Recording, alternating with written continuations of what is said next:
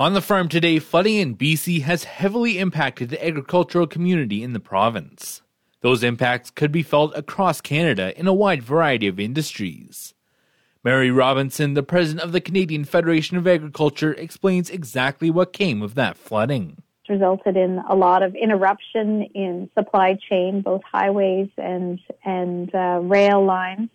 And then, of course, just the obvious impact on the ground, in particular in the Sumas Valley, with uh, with so much dairy and chicken and, and mushroom production in that area.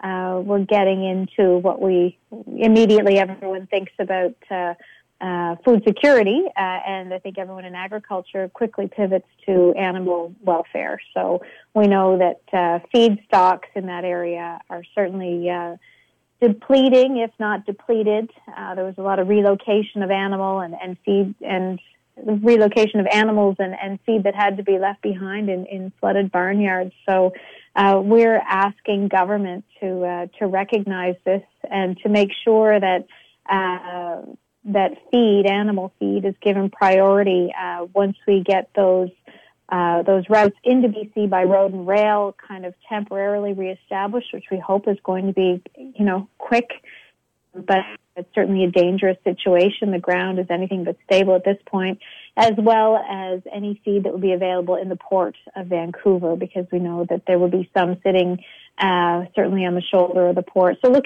to recognize that that has to be a priority and uh, also, uh, we're, we're going to be looking for uh, government to quickly trigger AgriRecovery uh, so that we can we can start helping these producers and um, give them some peace of mind in this horrible time and uh, start to uh, recover because these are obviously fairly significant components of the economy and, and, the community in British Columbia. I guess the other side of things, um, grain movement Absolutely. I spoke with Todd Lewis yesterday about this and um, you know, we're kind of at, at the peak of, of grain shipments right now. Uh, obviously, uh, we all remember the, the rail interruptions from a couple of years ago and, and how difficult that was. And this, I think, is uh, certainly of even greater magnitude than that. So we will be uh, working with governments that will be scrambling to try to figure out how to patch these uh, supply lines back in place so that we can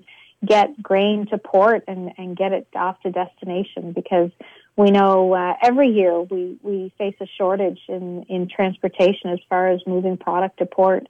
So uh, lots of concern, lots of stress, and um, lots of people trying to figure out the best way to move forward so much concern about people's stress levels. Uh, you know, obviously the, the realities of um, the devastation to to a farm, the physical devastation, the interruption, the the losses of, of animals, the the structures. The we're hearing, you know, um, news of of the water being um, uh, a concern itself. Uh, I know uh, we've seen.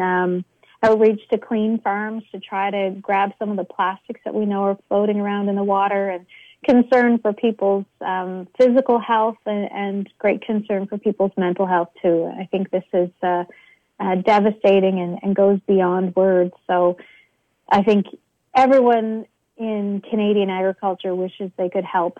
So just keeping everybody in our thoughts. That was Mary Robinson, the president of the Canadian Federation of Agriculture interviewed by Corey Knut. For Golden West Radio, I'm Scott Bolton.